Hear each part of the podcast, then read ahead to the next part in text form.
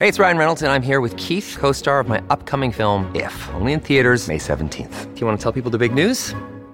All right, I'll do it. Sign up now and you'll get unlimited for $15 a month in six months of Paramount Plus Essential Plan on us. Mintmobile.com slash switch. Upfront payment of $45 equivalent to $15 per month. Unlimited over 40 gigabytes per month. Face lower speeds. Videos at 480p. Active Mint customers by 531.24 get six months of Paramount Plus Essential Plan. Auto renews after six months. Offer ends May 31st, 2024. Separate Paramount Plus registration required. Terms and conditions apply if rated PG. Another day is here and you're ready for it. What to wear? Check. Breakfast, lunch, and dinner? Check. Planning for what's next and how to save for it? That's where Bank of America can help. For your financial to-dos, Bank of America has experts ready to help get you closer to your goals. Get started at one of our local financial centers or 24-7 in our mobile banking app. Find a location near you at bankofamerica.com slash talk to us. What would you like the power to do? Mobile banking requires downloading the app and is only available for select devices. Message and data rates may apply. Bank of America and a member FDIC. Look, Bumble knows you're exhausted by dating. All the must not take yourself too seriously and 6-1 since that matters. And what do I even say other than hey? well, that's why they're introducing an all new Bumble with exciting features to make compatibility easier, starting the chat better, and dating safer. They've changed, so you don't have to. Download the new Bumble now. Welcome to the New Books Network. Hello and welcome to New Books in the Indian Ocean World, a podcast channel on the New Books Network. This podcast is for listeners who want to sail the waters of the expansive Indian Ocean to learn about its past and present. Thank you for joining me today. I'm your host, Ahmed Al-Maazmi, a PhD candidate at Princeton University. Today, we are here to talk to Professor Lucia Carminati about her new book, Seeking Bread and Fortune in Port Said, labor, migration, and the making of the Suez Canal between 1859 to 1906, published recently by the University of California Press. Professor Carminati is an associate professor of history at the University of Oslo. She's a historian of migration and the modern Middle East, researching the social and cultural history of Egypt in the 19th and 20th centuries, focusing on migratory routes and mobility at large, imperial interests, and infrastructural transformations. Today's book, Seeking Bread and Fortune in Port Said, probes migrant labor's role in shaping the history of the Suez Canal and modern Egypt. It maps the everyday life of Port Said's residents between 1859, when the town was founded as the Suez Canal's northern harbor, and 1906, when a railway connected it to the rest of Egypt. Through groundbreaking research, Lucia Carminati provides a ground level perspective on the key processes touching late 19th century Egypt, which are heightened domestic mobility and immigration, intensified urbanization, changing urban governance, and growing foreign encroachment. By privileging migrants' uh, prosaic lives, Seeking Bread and Fortune in Port Said shows how unevenness and inequality laid the groundwork for the Suez Canal's making. Welcome, Lucia, to the new books in the Indian Ocean world, and thanks so much for taking the time to talk about the book. Thank you, Ahmed. It's a pleasure to be here. Thank you. The pleasure is all ours. We would like first to learn about the author. Can you please start it off, uh, off by saying a few words about yourself? That is where you grew up, where you went to school, how you became interested in Port Said, and any influential mentors or uh, books along the way. Sure. Um, I grew up in Italy, which is where I pursued my undergraduate studies and my uh, master's degree. And later, when I traveled to the US to uh, start my PhD at the University of Arizona, I had the, the wonderful pleasure to meet uh, the person who would be, become my mentor, uh, Julia Clancy Smith, who's a renowned historian of the Mediterranean, uh, of Tunisia, and of much more. And she inspired me to become a historian of migration. I had been interested in Egypt um, since my undergraduate studies because that's where I had been studying both Fusha and uh. So I had been traveling to Cairo and studying Arabic. Um, and so I knew that I wanted to explore Egyptian history further. And uh, I, I, quickly came to discover that uh, Port Said and the Suez Canal region really uh, needed to be um, to be written about in a in a different way because um, what most of the historiography had been concerned about was uh, success stories of the uh, technological uh, triumph or the the diplomatic bickering following or preceding the construction, the excavation of the Suez Canal. But what I came to be mostly interested in was uh, the very human story behind the uh, behind the undertaking, uh, which was uh, which was a history of migration, which was a history of people coming to this uh, region uh, that had been underpopulated uh, from other parts of Egypt, from other regions of from other provinces of the Ottoman Empire, as well as other Mediterranean regions and European countries.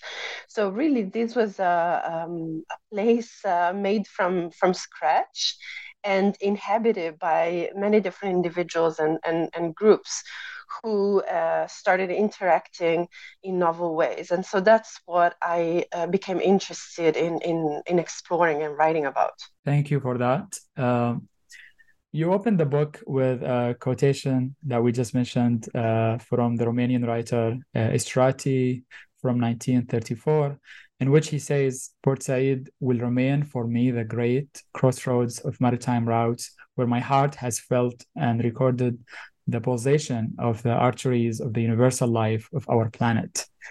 Uh, can you uh, tell us in, in more details how you became interested in exploring the role of migrant labor in shaping the history of the Suez Canal and modern Egypt? Yeah, so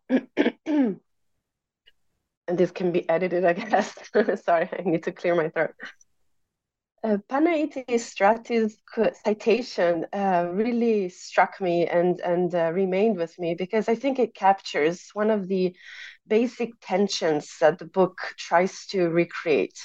So on the one hand, there was the rhetoric of the Suez Canal as this uh, modern global waterway that would open up uh, maritime circulation to uh, to the world's inhabitants uh, in a in a sort of a romanticized, uh, idealized way, and then on the other hand, there were the inequalities and the and the uh, and the lack of um, the lack of access to these um, promises of global mobility that the Suez Canal theoretically embodied.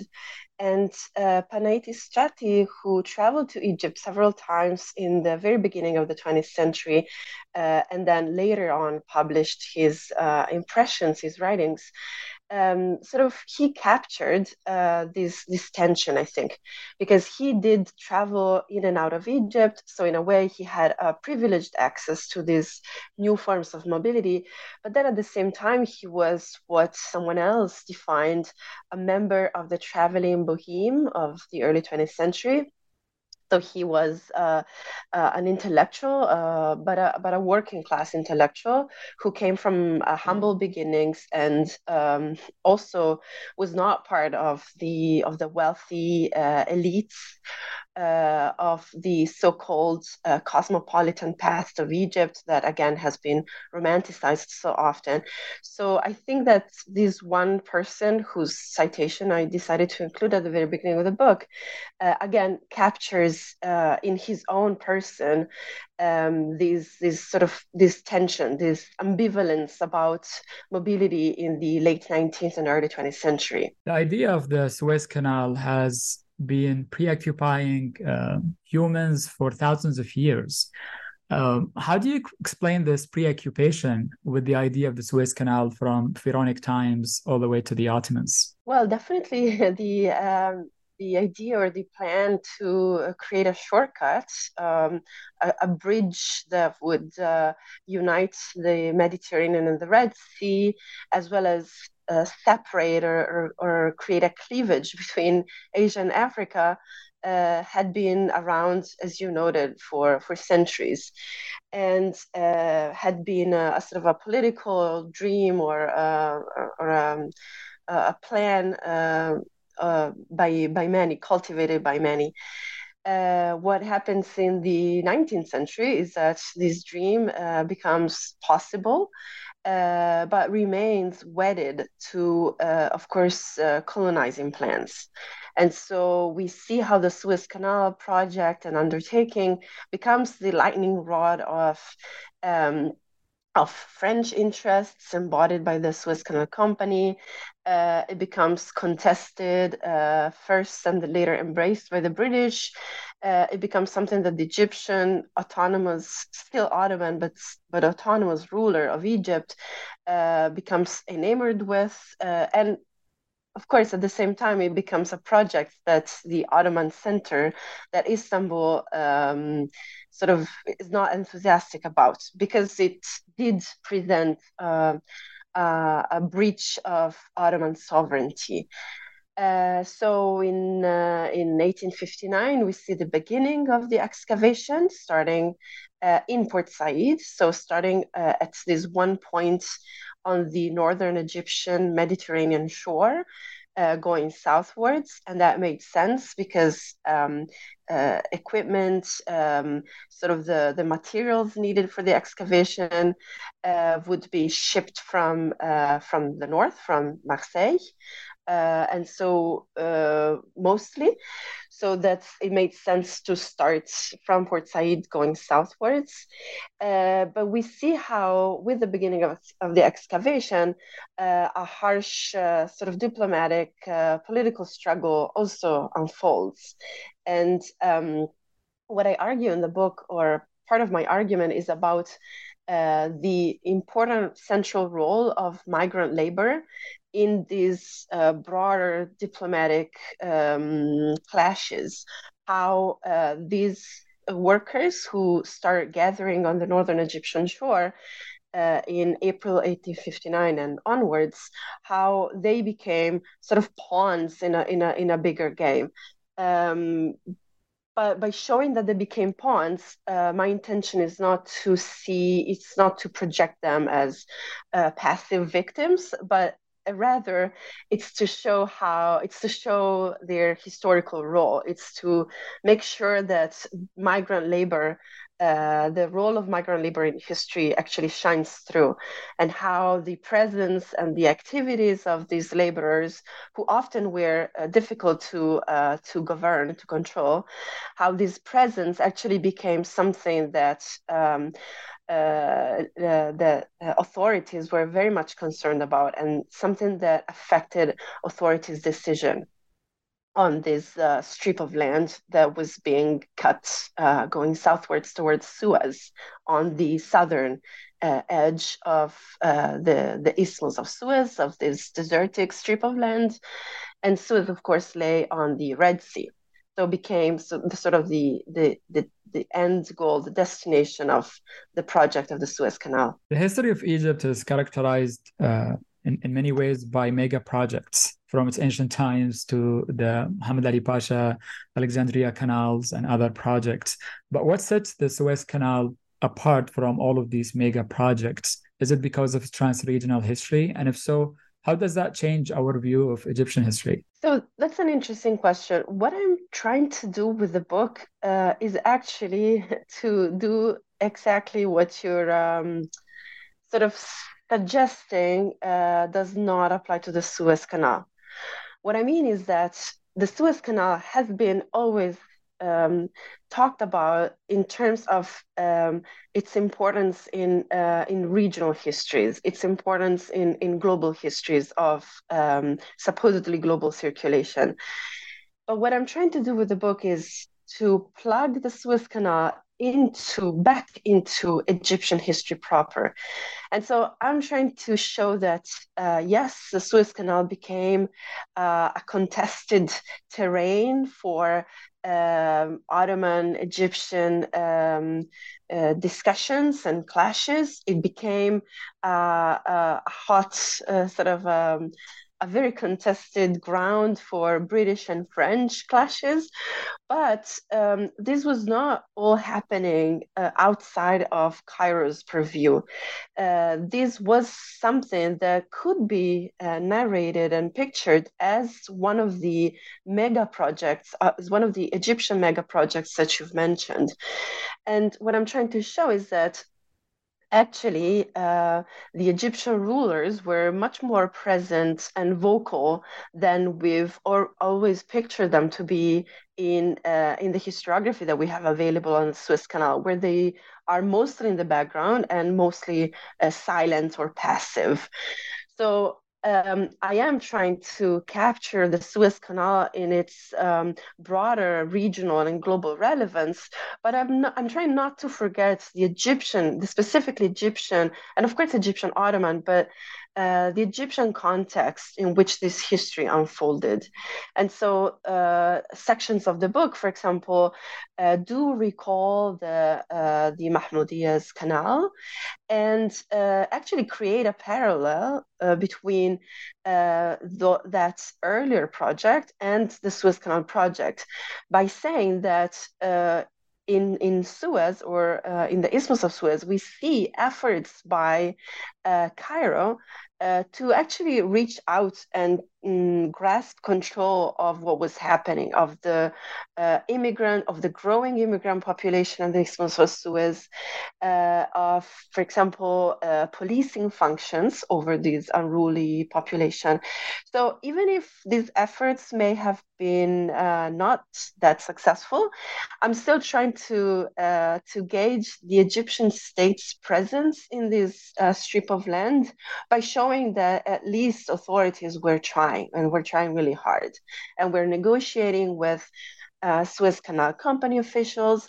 They were negotiating and clashing with uh, foreign consular representatives. So um, it's it's these uh, negotiations and these struggles that I'm most interested in, more than the actual success or whether they actually managed to control uh, these these migrant population and these budding towns that were coming into being along the Suez Canal uh, in the making. And so specifically, I'm I'm talking about Port Said in the north, uh, Ismailia midway through the isthmus, and then uh, the the the smaller uh, Port Tawfiq in the very south, facing uh, pre- the pre-existing uh, port town of Suez. So maybe what you're trying to say in a different way uh, is that Port Said can also think uh, help us to think about the issue of scale and, and narrating the history of the region between the local, the regional, and the global. And through looking at these different scales, we are getting different layers of the port's history.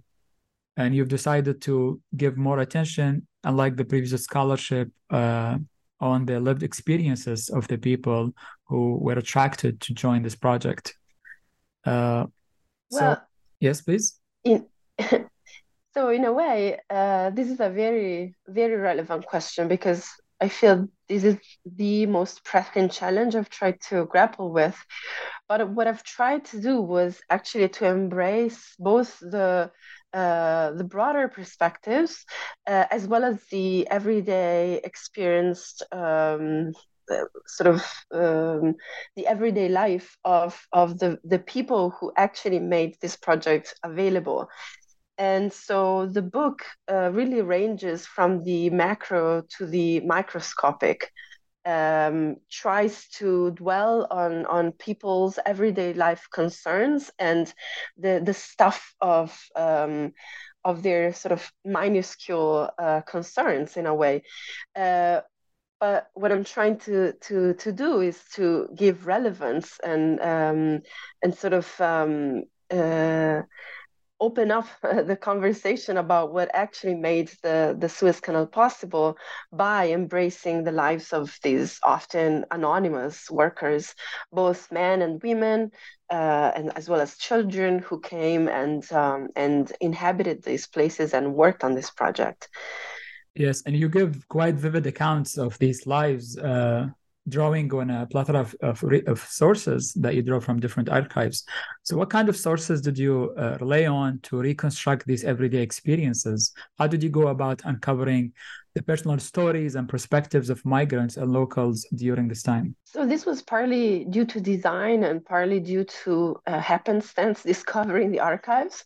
To be completely honest, um, I had been planning to access uh, several different archives because I knew that in order to recreate the collective choral experience of, of the Suez Canal undertaking from uh, the standpoint of migrant workers, I needed to access multiple perspectives. So I had planned to work in Britain, in France, in Italy, in Egypt. Uh, I also tried to check out archives in Malta, uh, but that didn't uh, bring me um, mm, very far. Um, and then within each country, I also uh, accessed different types of archives. So I tried to work in both diplomatic, state, central archives, as well as smaller, um, smaller archives of, for example, religious uh, organizations, religious groups, uh, often Catholic, who were assisting those um, migrants who happened to be Catholic. Uh, but then um, once in the archives, I also uh, discovered that uh, there were the file documents, the ones that I could um, sort of um, consult through the existing uh, indexes. Uh, but then other uh, kinds of documents, for example, letters, had not even been inventoried before by archivists. So those were the happenstance records that I was actually mostly excited about because these, in spite of their uh, not having been um, deemed important or meaningful uh, by authorities back then or by later by archivists, I think that these kind of sources are particularly uh, interesting because of the uh, everyday life details they contain and by the emotions that the authors often express. Uh, but I eventually, um, when writing the book itself, uh, because I was trying to address the uh, dilemma of different uh, nested scales, I tried to uh, to combine both the state's perspectives on migration processes as well as the on the ground perspectives of migrants themselves. And um, if I may uh, connect this to the to the chosen structure of the book, the four chapters actually um, sort of each each of them includes these multiple perspectives, but then there's also a progression from the first chapter to the uh, fourth one. And what I mean by this is that the first uh, chapter uh, lingers on the uh, movement of migrants themselves towards the Isthmus of Suez. So it has more of a of a bird view uh, perspective on the on the isthmus.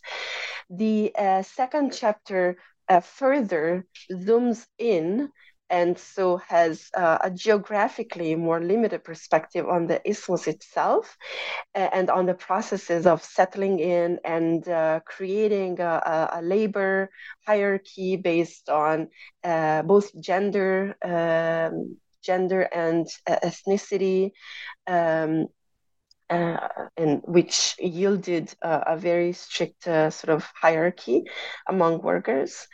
Uh, the third chapter further zooms in and um, lingers on uh, on on the Suez uh, Canal and the the creation of um, of so-called illicit activities or the the efforts by the authorities con- to control such activities. And the fourth chapter further zooms into the uh, bars and um, cafes of port said itself its streets its entertainment venues to uh, look at the interactions uh, the very um, sort of on the on the on the very molecular molecular level, uh, the interactions of different individuals and different groups within a specifically Port Said's entertainment venues. So Thank this you. is the overall sort of arch that I, I I tried to recreate with the with the structure of the chapters themselves. Thank you for introducing us to the architecture of the book. Uh, that's really useful to navigate it. Um, I guess I'm wondering about since this this is a history of migration also in many ways. How did you tackle the classical model of push and pull functionalism and thinking about uh, Port Said as a as as a, a node of traction that changed the demographic composition uh, and social dynamics uh, around the coast? And what were some of the key factors that contributed to the influx of migrants during this period? Thanks for a wonderful question. This is the another this is another big challenge that I had to grapple with, because on the one hand, I tried to uh, show uh, what attracted people to uh, Port Said, so perspectives of gain, either real or imagined. But then there was much more. Um, and so that's what the title itself of the book tries to capture. There's bread and there's fortune. Uh, there's material gain, but then there's also a less uh, sort of a tangible um, it opens up uh, the mm, the migration option uh, to less tangible perspectives of um, of of gain.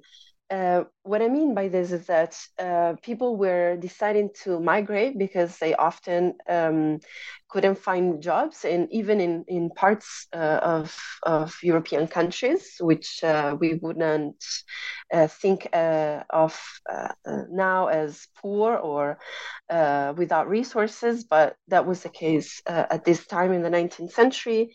so from regions, from um, from specific parts of of the European uh, continent, people were deciding to migrate. Uh, were attracted by these perspectives of gain on the on the banks of the Suez Canal, uh, but then there was much more. So um, there were deserters, for example, fleeing from the military, military conscription. There were uh, people, uh, individuals who were uh, sought after by authorities, by the police. So they were escaping that.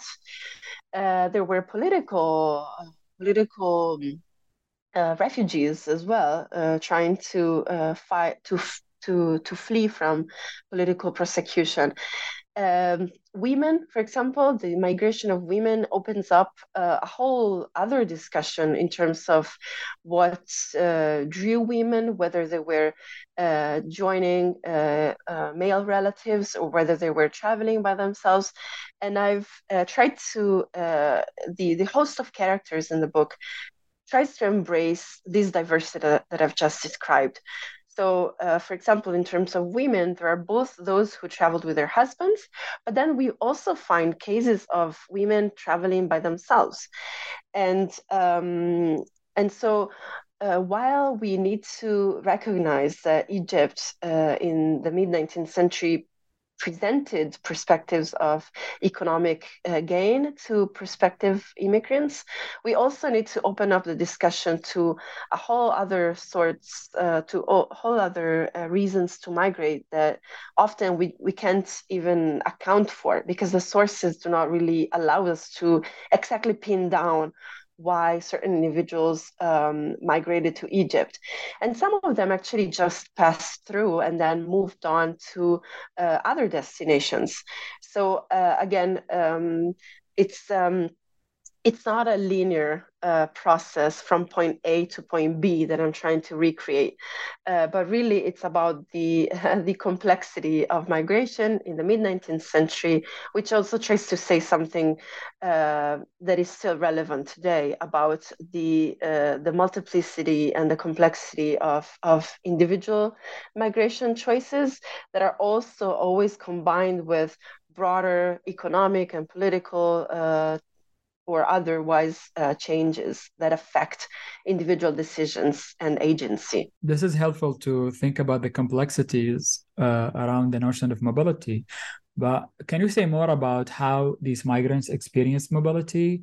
Uh, where they come from, how did they experience the hardening of borders, the introduction of passport regimes, and policing of bodies and identities during this period? Some of the letters that I've mentioned before are the sources that allowed me to have a, a glimpse into the lived experience of migrants. Uh, but again, that may not tell us the whole story. So, for example, when it comes to uh, the challenge uh, of, of, of movement, or when it comes to uh, failures, it's much harder to, actually capture the, the lived experience of, of the people uh, living through uh, living through these events what I've tried to, what I've managed to reconstruct is uh, what people who actually made it, uh, who actually wrote from Egypt back home, uh, what they experienced. So, in a way, even if I'm um, very excited about how vocal and how rich these sources are, I remain aware that there's a there's a there's different stories that I wasn't able to to tell and recreate. Um, some of these letters speak of uh, the toughness, the hardships experienced by these migrants, especially especially early on. Uh, in the very first few years of the excavation project. And so, uh, the first half of the 1860s, for example, um, these uh, years um, uh, are years of uh, of hard work, of poor shelters, of uh, scarcity of drinking water, for example, that letters themselves, uh, that migrants themselves capture in their letters back home, uh, in which they express their longing, their uh, isolation, their feelings of having been forgotten by their own families. even if I want to highlight here families were also present at the very beginning of the excavation. So I don't want to um, sort of give a picture of the work sites as uh, exclusively male pressings.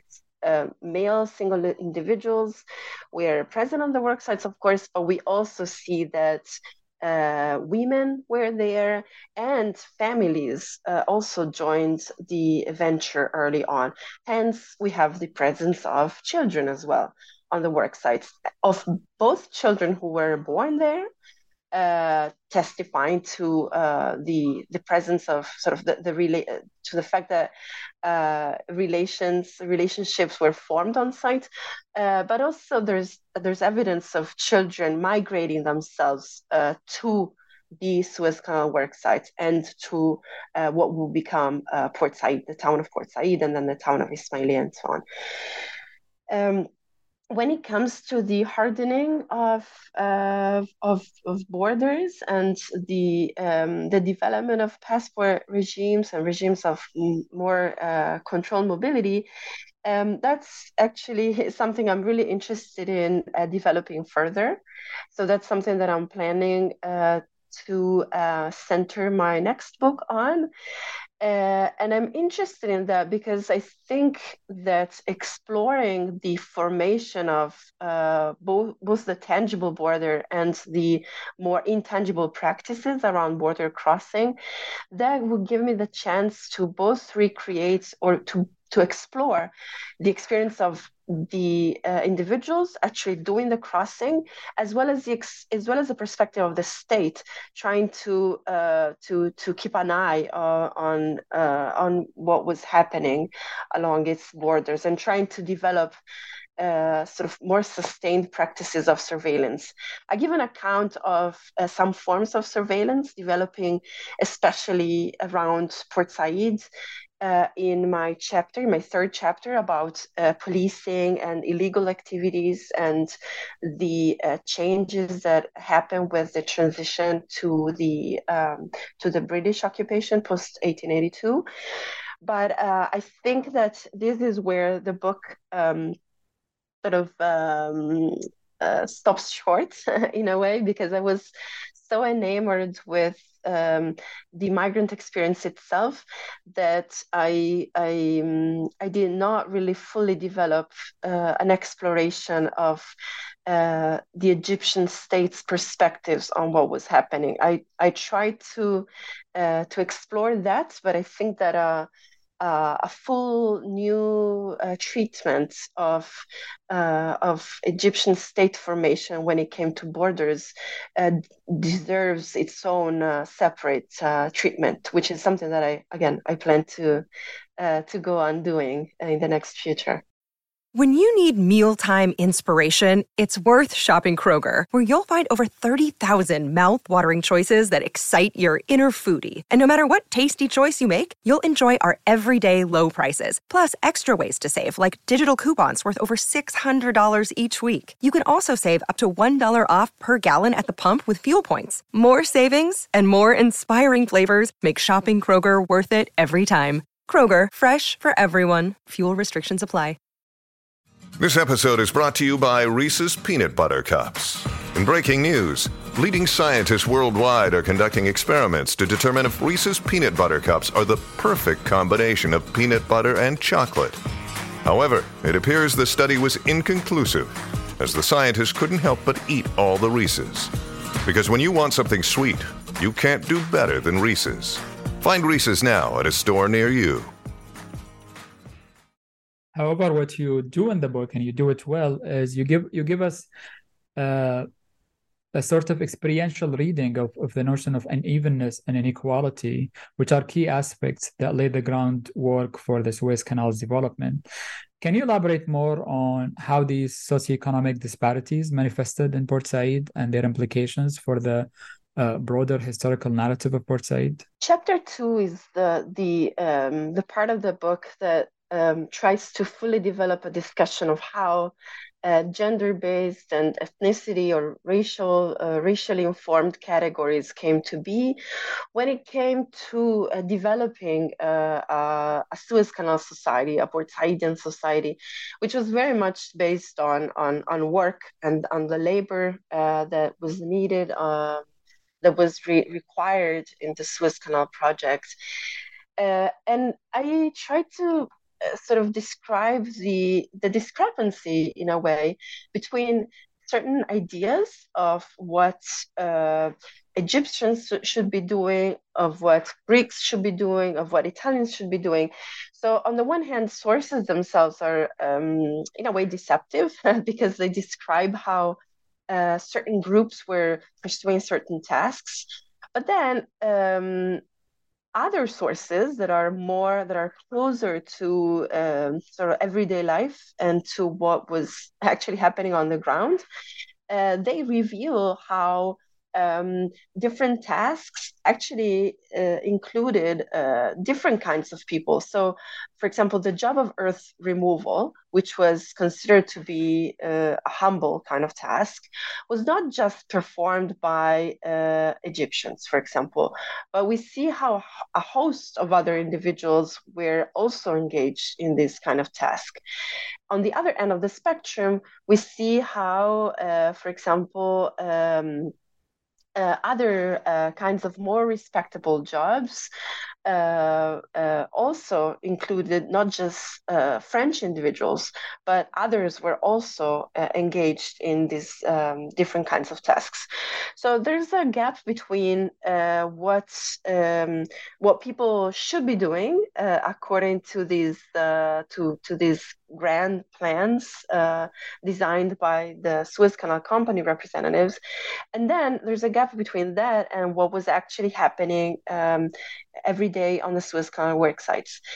Um, and I can also cite um, something that I'm really interested in, and I couldn't um, develop further, but the issue of what language was spoken on the Suez Canal work sites. There's some evidence of a kind of pidgin uh, that um, was a mix of Arabic and uh, of other terms um, that were circulating the Mediterranean at the time.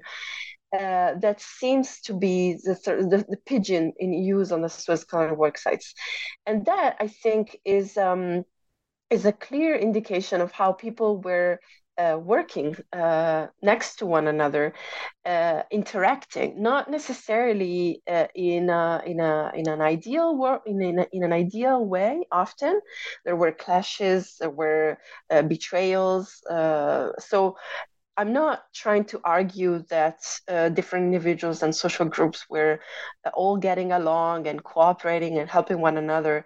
But what I'm trying to say is that uh, they were much closer and mingled together than we we may have thought uh, previously.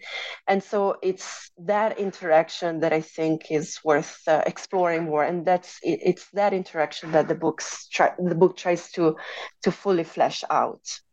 The year 906 marked the connection of Port Said to the rest of Egypt through a railway. How did this infrastructural change impact the town's growth, accessibility, and its relationship to the rest of the country? That's a really an open question, and that's something that I've um, uh, illustrated in a in an article that came out on the International Journal of Middle Eastern Studies, uh, which is um, connected to the book because it sort of further expounds something that I, I go I go in uh, in my conclusion. And the open question that I'm referring to is whether Port Said was really uh, in Egypt, was really part of Egypt, or was rather sort of attached to it, but um, but remaining uh, tangential or secondary or or removed from from the rest of the country and um, I don't have a, a, definite a definitive yes or no answer to this question, but what I try to show is the is the ambivalence of Port Said in being uh, in, in probably being both things. So on the one hand, being um, a stopover in, in, in global trajectories, uh, a, an Egyptian port town uh, open to the world, open to the uh, to the influx and the arrival of, of people from all over.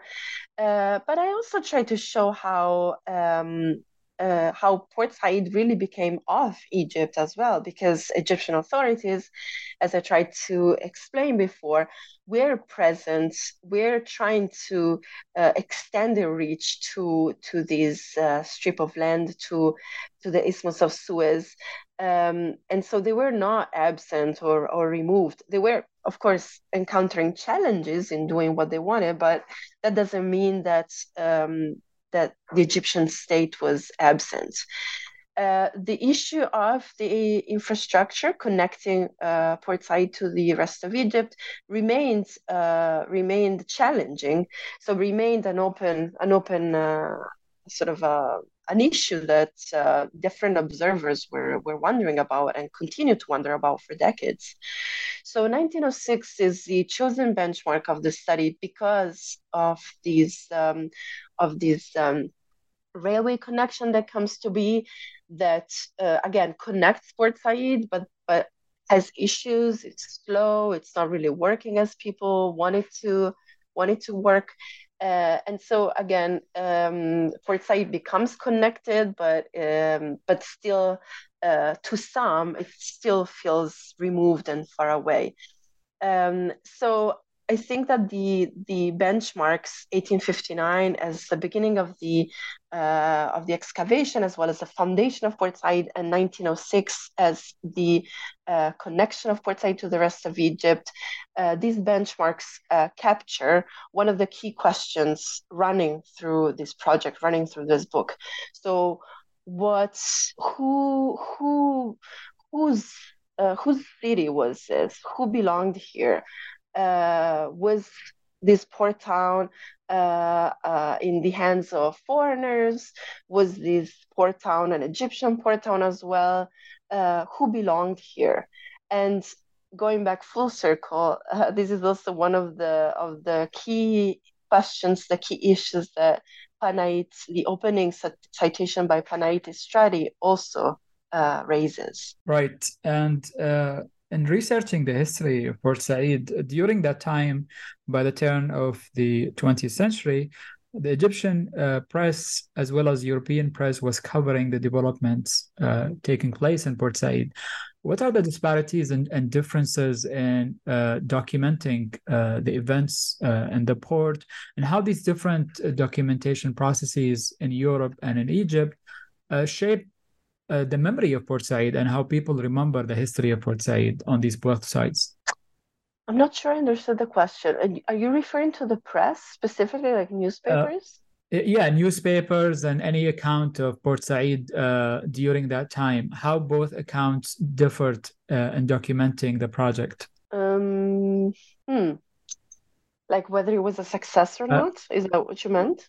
Right, Th that's Oh. part of it, or also uh, the the experiences on the ground of labor. Did you find any uh, correspondence between uh, the labor and the different presses, uh, their news and experiences reaching uh, uh, broader audiences, uh, or were they limited to Port Said itself? The multiplicity of perspectives in the press is um, is the facet of the the multifaceted uh, sort of uh, um, um, so what we okay let me start let me start from scratch.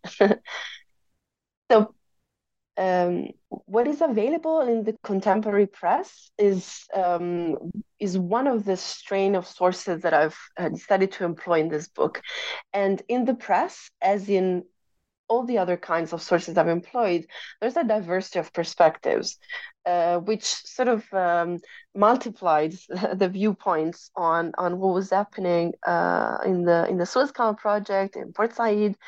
Um, and um, and so of course this multiplicity uh, was uh, was challenging to to capture in writing, but I think it's also what makes this book particularly interesting. There's no one uh, reading uh, that I privilege, but I rather try to juxtapose many different uh, standpoints. Um, if I can give a concrete example, um, I can mention the uh, fourth chapter of the book that is about entertainment venues, as I explained before. But before uh, delving into uh, Egypt, into Port Said's dive bars and uh, uh, holes in the wall, uh, it also illustrates the diversity of um, of leisure options uh, that were available in Port Said. Um, for example, newspapers, the press, um, and I tried to show how different newspapers were targeting different audiences, uh, segmented by uh, political lines or um, uh, lines of language use or, or belonging to a certain community. So, what I tried to show by contrast is that while certain leisure, certain pastimes, including newspaper reading, uh, we're dividing up uh, Port Said's population, uh, alcohol consumption, on the other hand, um, had the potential of actually uh, bringing people together. Then, of course, alcohol abuse would also fuel um, sort of emotions and uh, and prompt fights in Port Said's bars. So uh, that again did not was not always a, very peaceful activity, but at least potentially uh, bars and cafes were open to uh, to anyone. And we see from the sources that different kinds of individuals and, and social groups were, were actually really mingling in this kind of venues. But um, going back to your original question, I think that newspapers themselves, as well as the other sources uh, that I've that I've used, they they really do capture uh, a multifaceted um, sort of uh, uh, rendition of of what migration meant at this time in the Mediterranean world at large, as well as um, en- encapsulated as it was encapsulated in Port Said in particular. Thank you for that. Uh, moving to the present, how do you think the historical lessons and insights from your research can inform our understanding of contemporary issues related to migration in the Mediterranean region? That's a very relevant, uh, that's a very, mm, I feel strongly about this. So thank you for, for raising this issue. Um, and while we need to acknowledge the, the role of the current Mediterranean as, uh, as a, as a grave for so many uh, migrants who try to to cross it and, and reach the fortress Europe. I think it's also important to acknowledge the, the longer history, the longer past of, of this region as a as a as a um, as a place of crossings, not to not to do, to deny the the weight, the gravity of of the present circumstances, but actually to to prove that uh, migration is a is a longer is a longer phenomenon that um, that really brought uh, so many uh, together. So it's not just uh, the the sort of the desperate non-white uh, bodies trying to cross the Mediterranean today, but those the, the very same desperate people were actually Europeans uh, going the other way.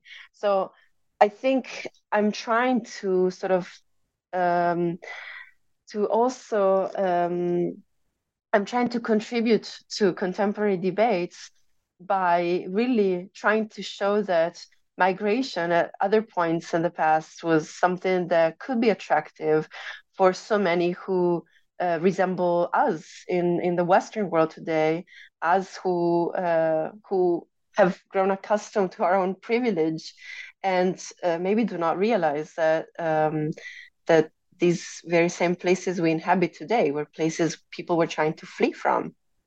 Whereas what we think of as a relatively poor uh, region people are trying to escape, such as the, the Middle East, was actually trying, was actually managing to actually attract people who had um, thoughts and dreams and perspectives of, of a better life. Right. It's really amazing how uh, history turns around and repeats itself and really surprises us. Uh, and the book definitely contributes to uh, what the Mediterranean is going through by reminding us of this longer history that we should be cognizant of. Um, who do you hope will read this book and what sort of impact would you like it to have? You've mentioned some of it, but can you say more maybe about the scholarly community and students as well? My hope is that the book will be uh, enjoyed and savored uh, for the uh, the everyday life that it manages to capture and for the efforts uh, that um, for the, for the hope uh, that it conveys that this everyday life actually tells us something about what was going on at this point in time. Um, but with a sense of uh, who was actually going through these uh, bigger changes in history. So the hope is that this will be of interest to uh, Egyptian, modern Egyptian historians, but also to historians of the modern Middle East at large.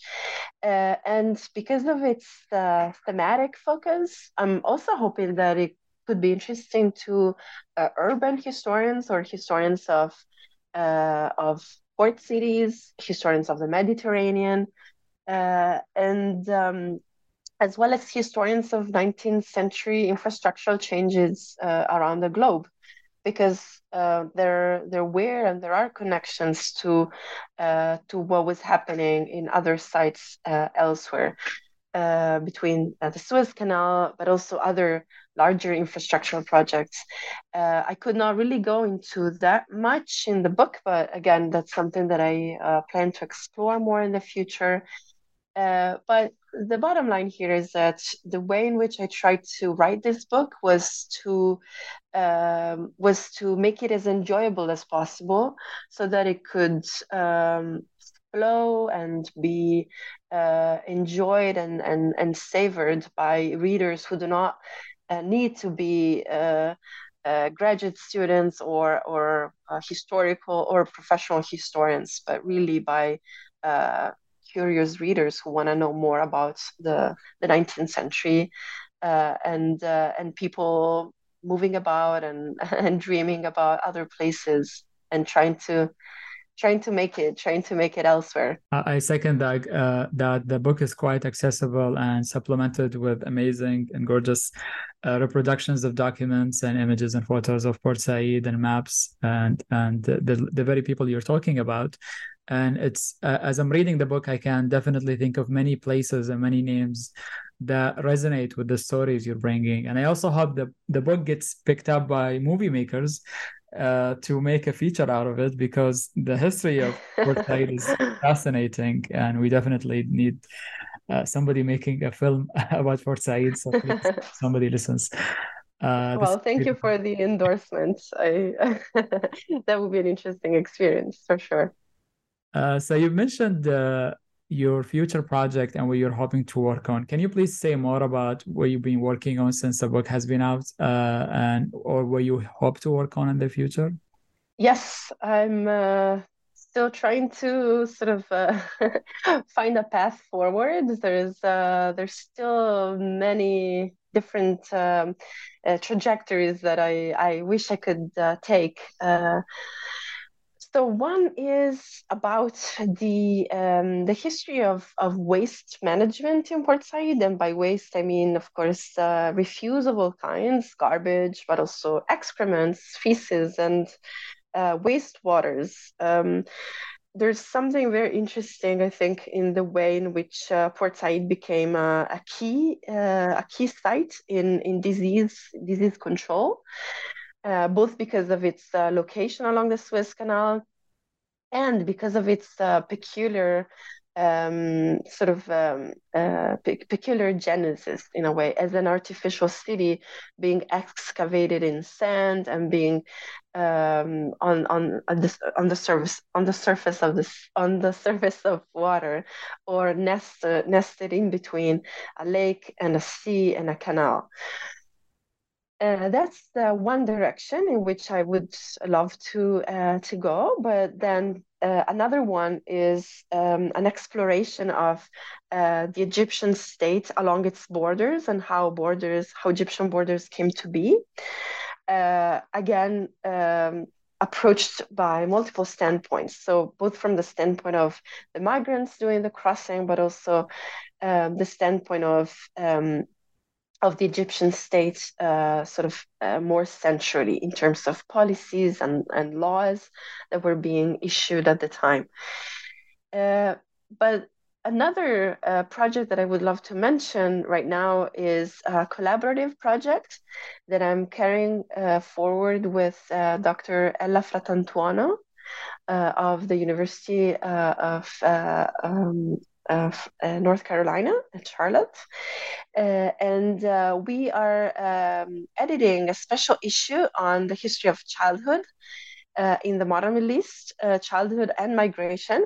So it will be a special issue at the intersection of uh, Middle East and childhood and migration histories, something that um, uh, has the goal of, of really charting new ground and raising new new questions. And this is something that is um, that I, I, especially care about uh, because uh, children are present in in my book uh, in Seeking Bread and Fortune, uh, but there's definitely much more that uh, should be explored and that is being uh, researched right now. So I'm I'm really happy to be working with uh, Ella and to be uh, to create a showcase for those researchers who are working on on topics um, that wed childhood and migration because really their perspectives um, will be exciting uh, will will bring uh, exciting new insights uh, into the into our discussion into our uh, field of modern of modern Middle East history all these projects sound terrific and I look forward to seeing the, to seeing their fruition and maybe having you again on the podcast hopefully uh, thank you so much for sharing your insights and stories uh, of these migrant laborers with us today talking about your fascinating book. And uh, thank you for the listeners for listening to today's episode in which we uh, explored Lucia Carminati's new book, Seeking Bread and Fortune in Port Said Labor Migration and the Making of the Suez Canal between 1859 to 906, published by University of California Press in 2023. This is your host, Ahmed Al-Maazmi. Stay tuned for the next episode of New Books in the Indian Ocean World.